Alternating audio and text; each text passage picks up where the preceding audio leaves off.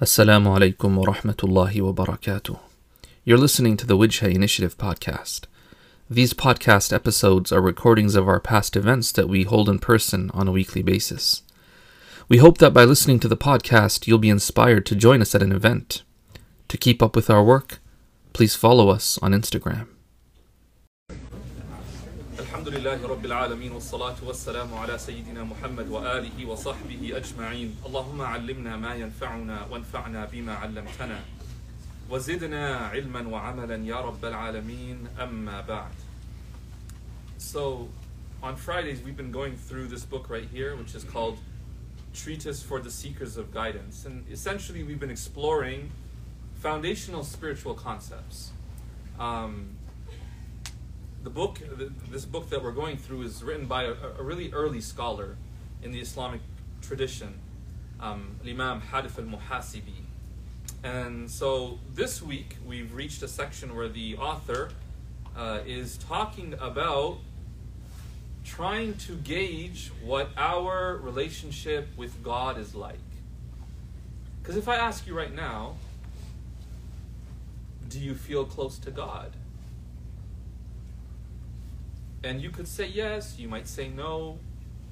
And, and maybe you're basing it on a subjective feeling. Right? I could ask you, how do you view God? And you might give me some type of assessment. If I ask you, how does God view you? Then the answer is a little challenging, right? Like we might know how we feel about God and how we view God. How does God view me? That might not be so obvious and you're not really sure how to even measure that. Do you get what I'm saying? And so the author now brings a hadith, a saying of the Prophet Muhammad, peace and blessings be upon him, sallallahu alaihi wasallam. It's a it's a hadith that's not of the highest authenticity, but it's been narrated by Imam al-Hakim, Imam Ibn Abi Dunya, Imam Abu Ya'la, Imam al-Bazzar, Imam al-Tabarani, Imam al-Bayhaqi, they narrate this hadith where the Messenger of God mentions, wasallam, that the status of a servant with God is commensurate to the status of God with the servant. How do you view God? Will say a lot about how God views you. That's what he's saying. Right? And so then he goes on to explain that commensurate to the fear, to the knowledge, and to the the deeper understanding that the servant possesses of God. The words in Arabic here are khashya, ilm, and ma'rifah. Okay. Let's uh, let's explore this a little bit. The author is saying if you want to know if you're close to God, like that God views you as being near to Him and being beloved to Him, look at how much fear of God you have. Look how much knowledge of God you have. And look at how deep your knowledge and relationship with God is. Okay, let's start with fear. The word in Arabic here is khashya. This is a really interesting concept. Because we could start with the question How much do you fear God? How much khashya of God do we have? And but first we got to pause and say, wait, someone could totally misunderstand the question. Because there's different types of fear. Um, if you see a lion, that's a type of fear you might have from the lion.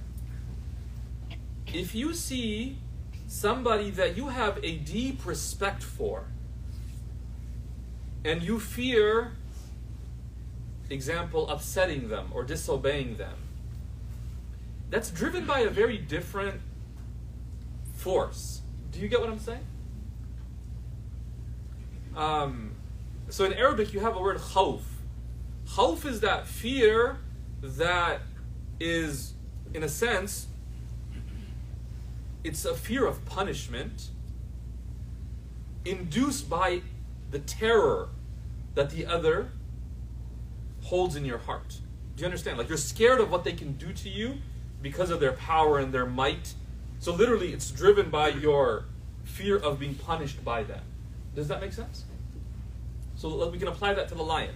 Like, why do you scare? Why are you scared of a lion? Because of what it can do to you.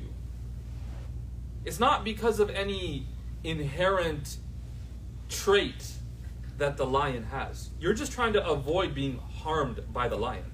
That's what's driving your fear.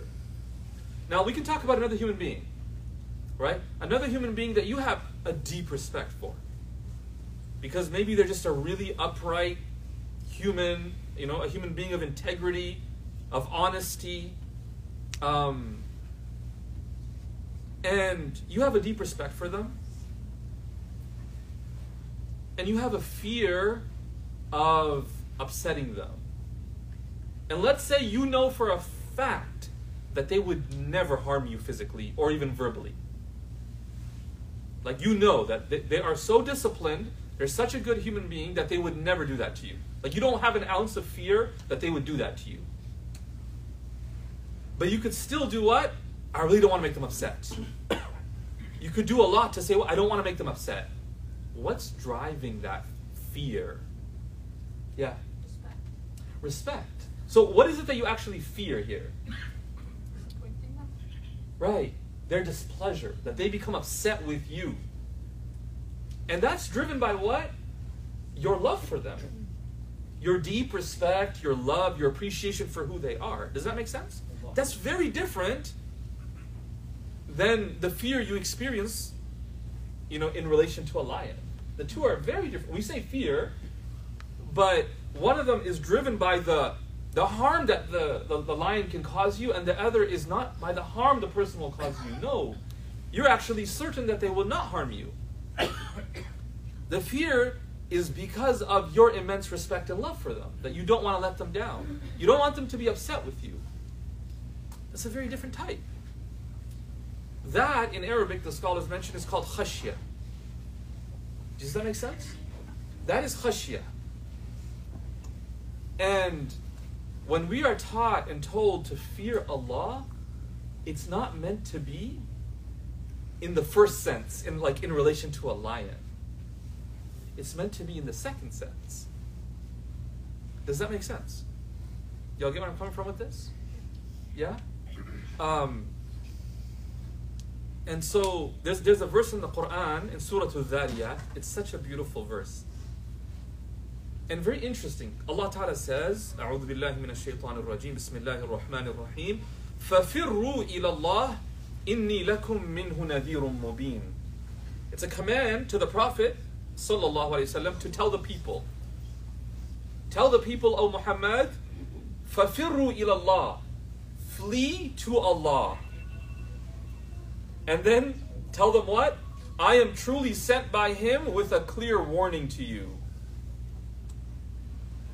That's a little puzzling. Why? Do, do y'all see how that's a little puzzling?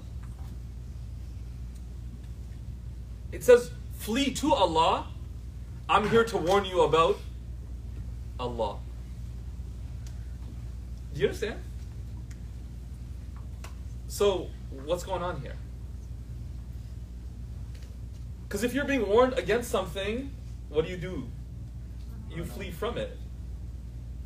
Because you're worried about it. You're scared of it. The verse says, no, no, no, no, no. Flee to Allah. I'm warning you about Allah and flee to Him.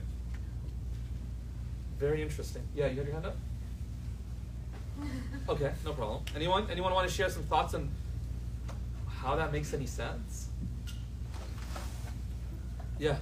Uh, because maybe like if you flee away from him or do anything other than him, you will fall into bad things, and like everything that's other than him will be bad.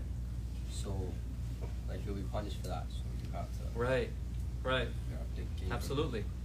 Absolutely. Yeah. Right? The scholars say when we say flee from Allah, it doesn't mean flee from or flee towards Allah that we're warning you. The Prophet ﷺ is saying, I'm warning you about the consequences of disobeying God. And so the idea is flee to God away from his disobedience. Flee towards his mercy away from his disobedience. That's what it's saying here. And that's really interesting because the moment we hear of punishment, we think what? We think we should run away. The moment we hear about boundaries that someone's drawing, we feel like maybe we should run away. Because God is telling us, don't do this. And we're being told what? Don't go in that direction, actually go towards God. The idea is that if you go in that direction, you're going to end up doing what He doesn't want you to do. And then the warning that the prophet brought you is literally going to apply to you.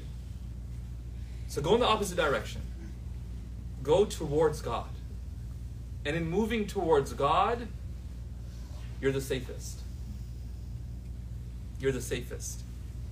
Um, you ever heard this, this saying? The closer you are to danger, the further you are from harm. Anyone know where that's from? Anyone know where that's from? If anyone knows, you're like you're a real one. The opposite is not true. The opposite is not true. The opposite that if you don't know, then you're not a real. one. That's not true.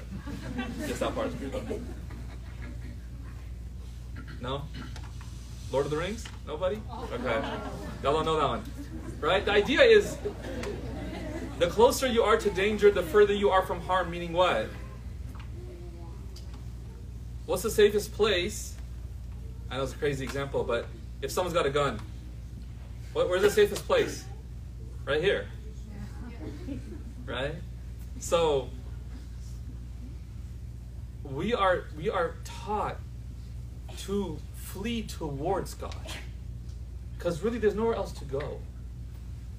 Where else would you go? Yeah. Um, so I have a question. Sure. If you want to get close to Allah subhanahu wa ta'ala, right? And like you're trying to get closer, but there's just something else that's trying to stop you from it, even if you try harder and like you can't. I don't understand why that happens. Like, why is it so hard? But that just really, really breaks my heart, you know? Yeah, that's a good question. And it could be many things, right? Um, because we're taught that there are many obstacles that prevent us from connecting with God. There are inner obstacles within ourselves that hold us back, such as what? Such as our desires. I was called your nefs. That as you want to move towards the obedience of God, your nefs doesn't want to do that. Why? Because in trying to obey God, you have to set boundaries on yourself. The nefs does not like boundaries. So it wants to do things that are pleasurable, for example. And there are limitations to your, your ability as a Muslim to, to, to enjoy pleasure. You must do it in a very particular way. This is one of the, I think, one of the greatest challenges we face is to really fight against the impulse of our sensations, where when we feel something pleasurable, we think it's good. It's really hard to, to, to fight against that. Because your, sensa- your senses tell you this is good. Whether it's food that tastes good, and you're like, this is against my diet, but you eat it. Right? Because is it good? It depends, right? It tastes, we say it tastes good, but is it good for me in the bigger, in the grand scheme of things? The answer sometimes is no. Same thing. A lot of times, sins are pleasurable. In that sense, they feel good. In the grand scheme of things, are they good for us? And the answer is no. And so it takes a certain control over your desires to hold yourself back.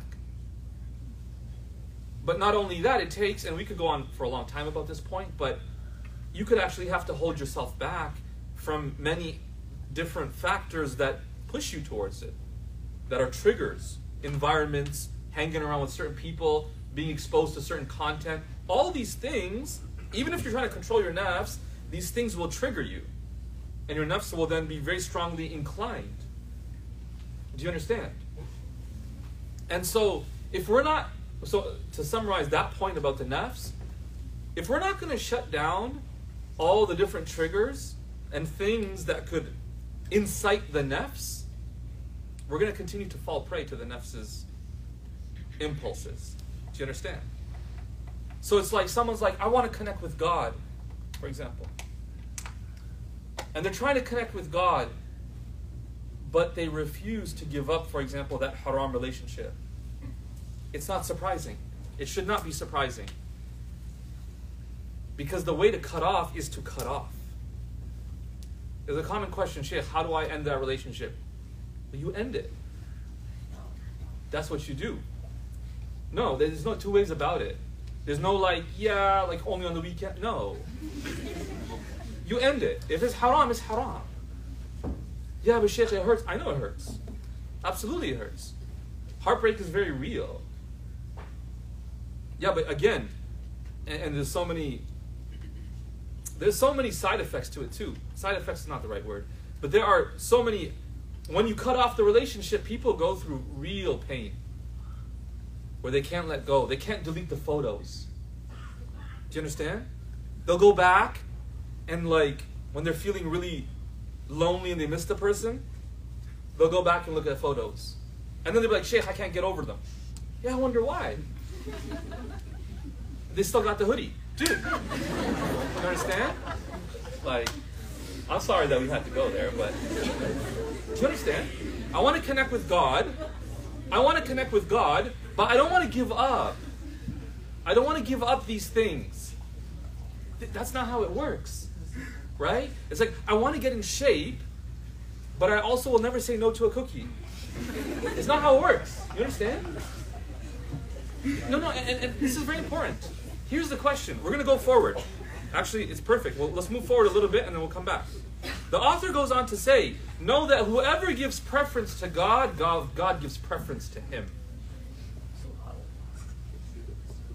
Know that whoever gives preference to God, God gives preference to him. Who do you prioritize in your life? You will prioritize the people that prioritize you. Is that not the case?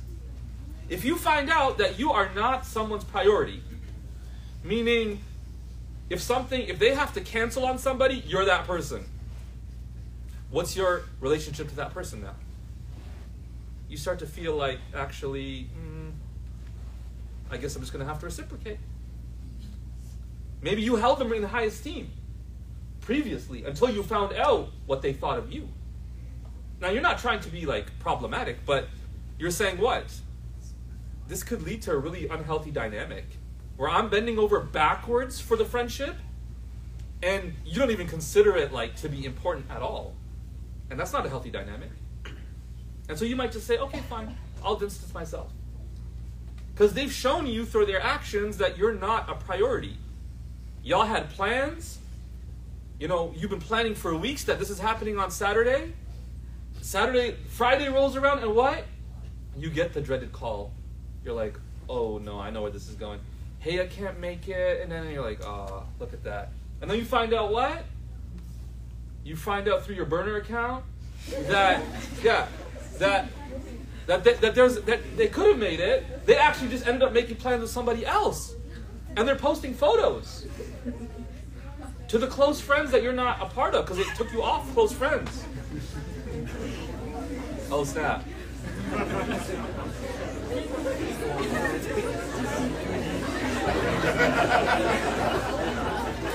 Y'all get where I'm coming from? Y'all know what I'm talking about? And if you say no, your laughter betrays you. Right? No, that, that's that's the example here. We want we want to be we want to be a priority in God's eyes. In God's gaze, we want to be a priority, and we haven't made him a priority. We don't even accept that from another human being. How would the Lord of the worlds ever accept that from us, his servants? Do you understand? And so, in every decision we make, we are sending a message to God whether or not He's a priority in our lives. Is Fajr a priority? Is my sleep a priority? Right? Is the obedience of God a priority or His displeasure? His disobedience. We're constantly, you know, sending a message to God of the status of our relationship with Him. So the author says, know that whoever gives preference to God, meaning in situations that you find yourself where you're kind of forced to pick between two things, which is very common, by the way. Right? Do I eat halal? Do I eat haram? Do I engage halal relationship, haram relationship? Do I do it the halal way or the haram way? Like, what do I do? We're constantly faced. And we could tell ourselves, and we could even that's the that's the crazy thing about the human being. The human being can lie to themselves. Let alone lying to other people. Like that's understandable. You can lie to yourself. And if you can do that, you have to be a little bit concerned when you start to notice discrepancies where you say something but you don't do it. That's called hypocrisy. And so we could lie to ourselves and say, yeah, God is number one in my life. Instagram bio, right? God, God first or something. Yeah, Instagram bio, but like not your actual real life day to day 24 hours bio. There's a discrepancy there. Do you get what I'm saying? So that's that's what's important. Is if we give preference to God in those situations, God gives preference to us. How? The scholars inter- explain He gives preference to us through guidance. He guides us. We're like, Ya Allah, save me from this sin. And then we're wondering why we cannot be saved or we're not being saved. We're stuck still in the sin. Why He hasn't guided us. Because we haven't taken steps. Part of sincere tawbah and repentance, because what does repentance mean? Tawbah means to turn back. Rujua. So that means you're going in a certain direction and you say, What? Wrong direction. Let me turn around. Let me turn back to God. Let, let me flee to God. You know the idea. Let me go back to God. Part of sincere tawbah is not just astaghfirullah, but part of sincere tawbah is to actually make a firm intention I'm going to leave this. And a firm intention is not just words, it's whatever steps need to be taken to leave this, I'm going to do that. So if that means telling the person it's over and blocking and all of that, that's what you do. Suddenly, Tawbah is not so easy. Yeah. You, you take something from someone, Tawbah is not just to say, hey man, I'm sorry, I'm keeping this. It's like, no. Part of Tawbah is to return it. There's an action that accompanies Tawbah. Does, does that make sense? And so that's that's the thing. Allah guides us when we turn to Him. So it starts with the human being. It starts with us turning to God. We take the first step. The hadith tells us we take the first step and God's mercy comes running towards us. God's mercy comes running towards us. Then He protects us. Meaning you find yourselves yourselves in situations where you could actually fall back into it. And if you've made an effort to stay away from it, and you surrounded yourself with good people who would encourage you and support you, then inshallah, Allah will support and protect you from it. You know that you get the text message like, hey, like every Friday night we're doing this. Are you coming? And you've made a decision, I'm not doing it anymore. I'm not going there anymore. You're in that moment where you have to make a decision. Do you give preference to that, that whatever that activity is, or do you give preference to God? We're always faced with that, all the time. So that's really critical, right? Is what what are we what messages are we sending God? And then expecting him to treat us a certain way. Does that make sense? And so ultimately we have to develop a a healthy fear that is driven and induced by our deep respect and love for God. That's what's desired from us, right? And it's really beloved to God. See, the one thing that I hope we can all understand is that, you know, human beings are always trying to do the right thing. They could be severely mistaken about what the right thing is, but they're trying to do the right thing. Do you get it? And you might say, like, I've said this before, and I've had people push back and say, like, I don't know if that's true. Because if there's somebody, for example, who knows that this is haram, and they still do it, knowing that it's haram, aren't they choosing to do what's not good for them? How could they still be trying to do what's good for them? See, here's the thing though. Why are they choosing that? They're choosing that because they really believe that this is what will make me happy. This is what will make my life better. They're not they're not convinced maybe that if they turned away from it that life would be good. Do you understand? So, in their mistake is to believe that this haram thing is actually better for me. So they could be mistaken. That's very common. Do you get what I'm saying? Because if there's something haram that person's up to, and you tell them leave it, they're like, what would life be without this haram thing in my life? Like, what would my life be like? It would suck. Because then I would just be without this haram thing. All the pleasure that I derive from this, I wouldn't be receiving it. And so, how would I receive? How would life be enjoyable? When I look at all my friends, all the people around me, they're all engaged in it, and I'm going to be the one left behind. I'm going to be the one not doing that. And so they really believe that it's best for them to do it. Do you understand? People will do what they believe to be the right thing. They could just be mistaken. And that's that's really the challenge of the dunya. The dunya is outwardly very deceptive. It'll present to you like it's really good for you. Like it's it's pleasurable. And your challenge and your test and my test is to say what? No. What is truly good for me is what God has told me is good for me. Some of us spiritually, we're still like little children. Do you understand? Like we don't really understand the value. You know, a little child, if you offer them what? Like a lollipop, and you offer them a hundred thousand dollar check, they're gonna take the lollipop. They still understand. As much as you try to convince them, they're like, no, I see lollipop. Like that's what I want. Right? And some of us are still that child. We see what's in front of us, what's haram. Allah told us this is haram, don't do it. This is much better for you. You'll have peace of heart. You won't have to go through heartbreak. Right?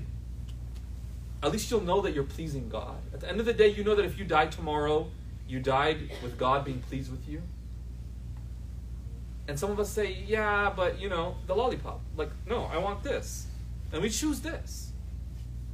And so that's where people can be mature in different ways. You could be biologically mature, you could even be psychologically mature, but you could really lack in spiritual maturity.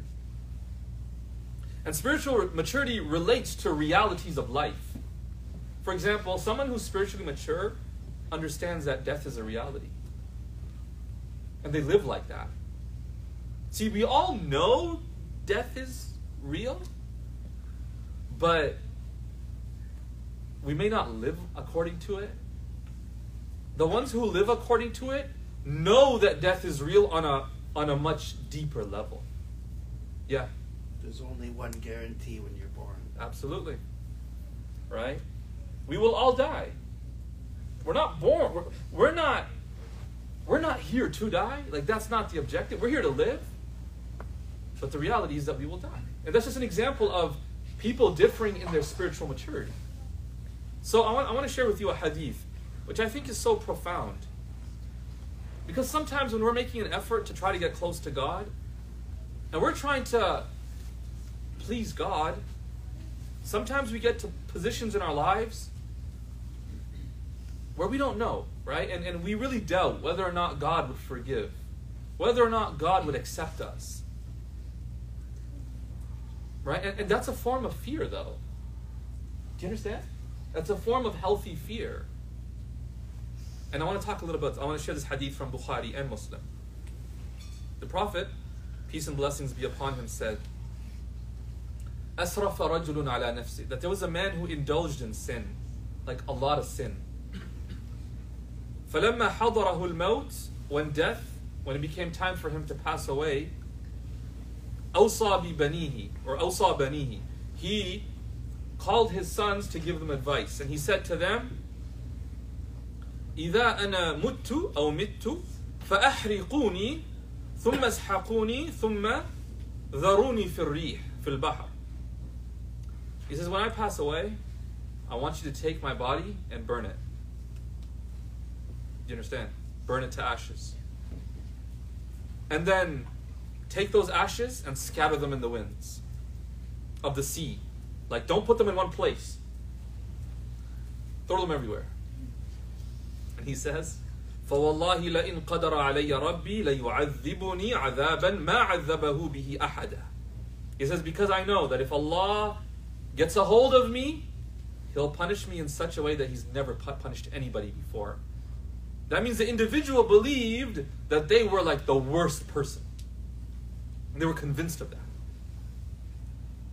And so that's what they did. فَفَعَلُوا ذَلِكَ بِهِ And then Allah Ta'ala, He eventually, right? And this is now the Prophet ﷺ talking about what will happen on the Day of Judgment. That Allah called the man before him and said to him, Why did you do what you did? Why would you tell your sons to go and scatter, you know, the ashes of your body in different places in the sea? Do you see the problem with him doing that?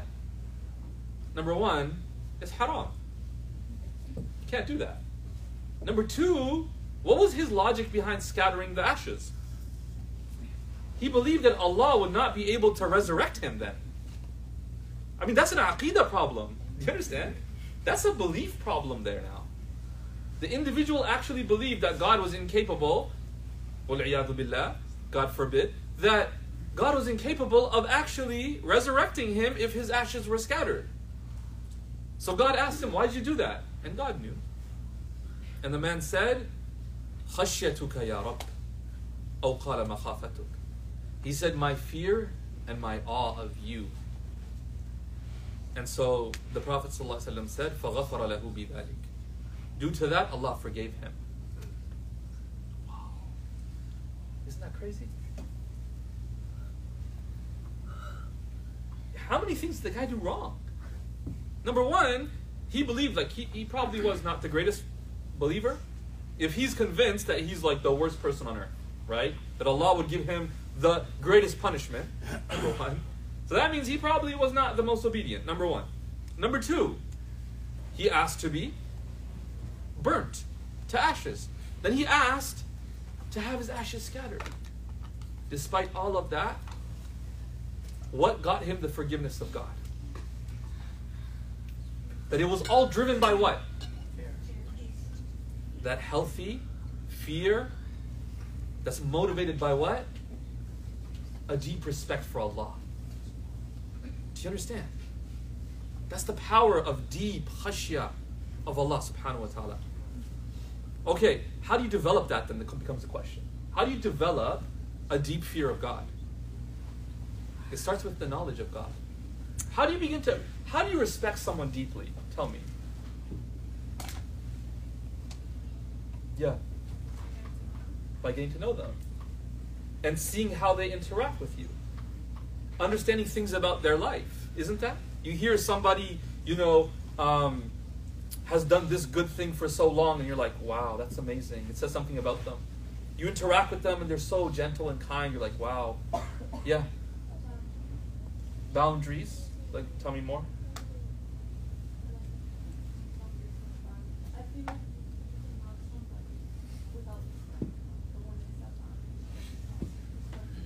Sure, for sure. Yeah. When they set boundaries, and they set boundaries on themselves too, right? So not only they set boundaries, um, they adhere to the boundaries of God, but they themselves have boundaries that they adhere to.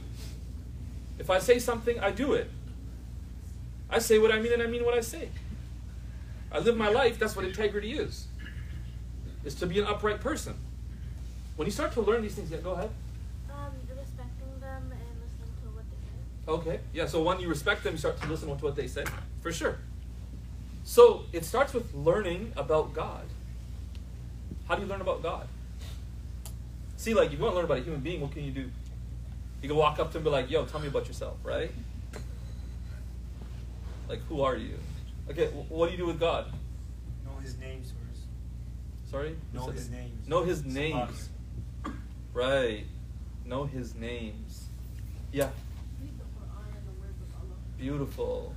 Both are beautiful answers. Right? One is read recite the Quran. Because that's where God tells us who He is. That's where He tells us who He is. And then in almost every single verse, did you notice this? Almost at the end of every single verse, what does He always almost end every verse with? His names. Right? Inna Allah ghafurur rahim. Right? وَكَانَ اللَّهُ عَلِيمًا حَكِيمًا his names, his name. Why would he do that all the time? He wants us to know those names. Because to know those names is to know who he is. Right? Yeah. Yeah, you have your hand up? Um, like you also get to know a lot more by just like talking to him. Subhanallah. Yeah, through our have a conversation with Allah, he shows you who he is. Subhanallah. His patience, his um, his uh, his the best of fairness, the giver of gifts, the most loving. Beautiful, beautiful. Yeah, I, a lot of what you said is predicated on knowing the names, right? So when you know that He does these things, then you can begin to notice them. That's another thing. A lot of us don't notice what God does for us because we don't even know what God does. Do you understand? So when we learn the names of Allah, we also know what people do, what what Allah does. Sorry. Does that make sense? And we can begin to notice that. Like, let's say you notice right? I remember this one person. The dude was like, and we're talking pre-COVID, by the way. Always like sanitize his hands, all the time. This is pre-COVID. I was like, brother, like, what's going on here, man? Like, you're making me feel guilty, right? Like, he was ready for COVID before COVID, I tell you. And and I asked him about. He's like, oh, you don't even know how much how many germs are on everything. I was like, yeah, you're right. I don't know, and I'm, I'm kind of happy that way, right? Um, he's just like, yeah. I said, how do you know? He said, yeah, because I'm studying studying something like know, microbiology or something at McMaster. I was like, oh, because he's seen all that. He's seen the germs. You ever seen those videos that show you the germs? It's like some, you know, some special lens, and they show you, look at the germs on this, and you're like, I'm never touching that again. Right? He'd seen that. So then he was what? He was convinced that like, like he, he saw it with his eyes, like there's germs everywhere. That's how he kind of functioned. Someone who doesn't know what he does could not make sense of it. They'd be like, "What are you doing?" Once I learned that that's the reason, I was like, "Oh, that makes total sense." So often God deals with us a certain way. We're like, "What's he doing?" And then you learn about God, and you're like, "Oh, that makes sense." Because sometimes the context is provided by who the, the being is. That's why it's so important, guys. So important to learn the names of God, to study the Quran, to develop a worldview through the Quran, right? And to really, inshallah, inshallah, going forward at some point, we did this before, we'll do it again, is we sit down with the Quran verse by verse and we go through it. To just learn. For some of us, we've never read the Quran, a translation of the Quran. Maybe you maybe you did a khatam of Quran in, in Arabic, but maybe you've never read the translation. It's not haram to read the translation, yo. It's a fatwa. It's not haram. You can read it. It's crazy how won't you give it to a non-Muslim? Won't you give a won't you give a translation to a non-Muslim? But if I tell you to read the translation, like, nah, me, I'm not a scholar, I can't read it. Dude, that dude's not even Muslim. but somehow you're like comfortable giving him the Quran translation, but you won't read the translation. Do you get what I'm saying? So it does take some explanation to appreciate the Quran, but you can read it. And it would be a tragedy that God sent us a message that our whole lives we never opened. It would be a tragedy. Right? Um, the last thing that we'll talk about here, and then we'll, we'll, we'll wrap up, is the deep knowledge of God. How deep is your understanding of who God is? The word in here in Arabic is ma'rifah. And ma'rifah is different than the knowledge I was just talking about. Prior to this, I was talking about what could be considered um, conceptualizing God correctly, like like having a correct concept of God. A deeper level is when you experience the world in light of your understanding of God. And so now God is a lived reality. Does that make sense? There's a very big difference.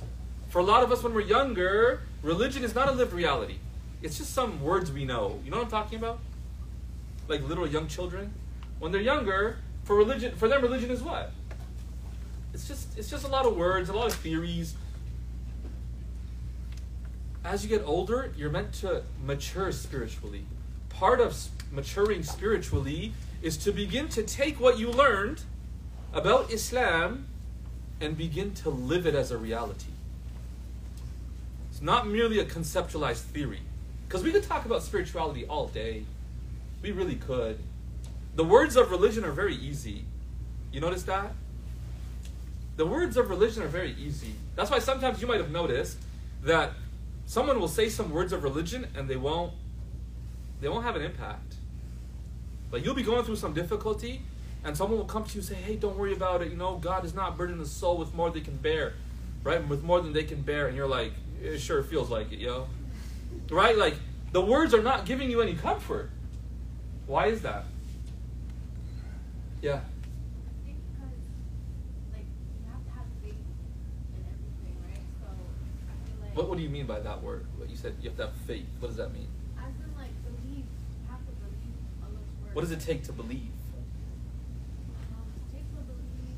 I don't know. You have to go through it and be patient. See if you would, you know, go through it. Does that make sense? Right. But then to be patient, you have to you have to believe that your patience might result in something. Yeah, like um, like like the words you said, like "Kul huwallahu ahad," you know, ta'ala, right? That, that's what you mentioned. What I would say is, you don't know until you go through it, right? So with patience comes ease. But it feels like I won't even make it through it. That's the thing. You have to believe in yourself. I don't know what to tell you. You have to have that faith and like trust in Allah that you can. Okay, okay. uh, I think you're you're getting onto something. You're onto something now. You're saying I gotta trust in God, that He'll actually, He will not burden me with more than I can bear. I have to trust Him. Then. Why would I trust Him? Because I'm pretty sure Allah put you through certain things just to bring you closer to Him. So that's Allah's plan, right? So I don't know on God's plan. I don't. I don't know. Allah but what I'm saying is, how do I say it? Like, and like bring me closer. A lot of times, man, the pain takes me further, because I'm like, God, how you gonna do this to me? it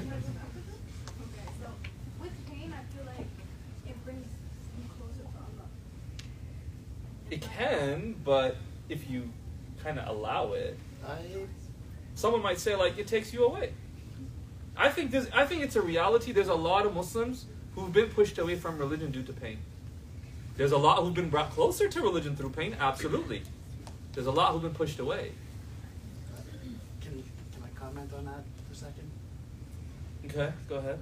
I'm a little bit older than everybody here, I'm sure, and I'm new to Islam. Mm-hmm.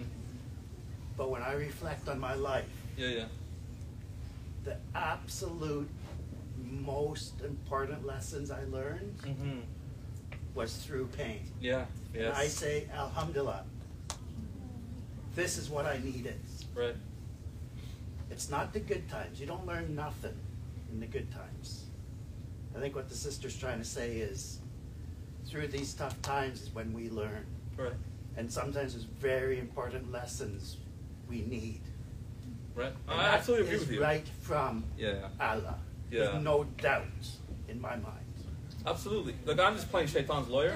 right? I'm just playing Shaitan's lawyer here. Um, devil's advocate, for those of you who didn't get it. But, no, no, but it's, it's a real thing, right? You will talk, because we got to be careful, right? We cannot spiritually bypass people's problems. If someone's in pain and we just tell them, yeah, you know, just trust, they need a reason to trust, right? And so religion has to translate beyond theory, beyond words. It must become a lived reality in our hearts. Religion is a transformative power. Religion is not merely something you sign up for so you can join the club. It's meant to transform people. Because we can wax poetic about esoteric concepts all day and all night. It does nothing if we are not improved human beings. Isn't that like one of our greatest complaints? Is look at this religious person totally going against what religion preaches. And someone says, okay, what do you even mean then? Because you said they're religious. Well, we're saying that they say the words of religion, they speak words of religion, they outwardly may even ostensibly dress like a religious person, but there's a lived reality where you're in a uh, you're in a you're in a position where you could cheat somebody to make more money. Do you do it? Have you ever and this might go on, but have you ever tried to like it happened to me once. I went to go buy a phone. This is back in the day, by the way. And I was buying a phone, so I had to meet somebody at a Tim Hortons. And you know what he said in the ad? Perfect condition, mint. Ya Allah. I bro, it did not take much, man. All of a little, like a little thing. I saw like scratches. I was like, yo, she was wearing hijab. I was like, oh, this is terrible, man. I didn't know what to say. Right? Now, I'm not trying to clown on anybody for wearing hijab. Astaghfirullah, never. I'm saying, what happened there? Right? Like, that's a person who's clearly has some level of commitment to Islam. Right? But it was not a lived reality. They wanted the, the, you know the maximum amount of money that they could get, and they were willing to lie for it. And so the religion had not transformed beyond what? Because if you asked them, what does your religion say about this? They would give you the religious teaching. It's haram to deceive people, it's haram to lie. They give you all that words. But in the moment where there's money at stake, like actual money, people can lie. People can cheat. And that's because the religion has not gone, as some say, beyond the tongue. It's not reached the heart. It's still up here. It's a short distance from the tongue to the heart, but it's a long distance. Takes a lifetime to, to get those words to the heart. And that's part of what our goal is here. Is we want religion to be a lived reality for us. That when we leave these gatherings and that we go out in the world, when we go home, that people look at us and say, MashaAllah. Like we can see that you're, you're, you're, you're a better person. That has to be the goal of religion. The goal of religion is not to increase numbers and to sign up and join the club. Because there's many clubs. Do you get what I'm saying? May Allah grant us tawfiq to be people that are transformed by the knowledge of religion that we learn. That we are transformed in how we look at the world. That we are transformed in our relationship with God and in our relationships with the people around us. Ameen ya Rabbil Alameen. وصلى الله وسلم وبارك على سيدنا محمد وآله وصحبه أجمعين والحمد لله رب العالمين جزاكم الله خيرا to everybody for coming out um, ولكل وجهة هو موليها فاستبقوا الخيرات أينما تكونوا يأتي بكم الله جميعا إن الله على كل شيء قدير.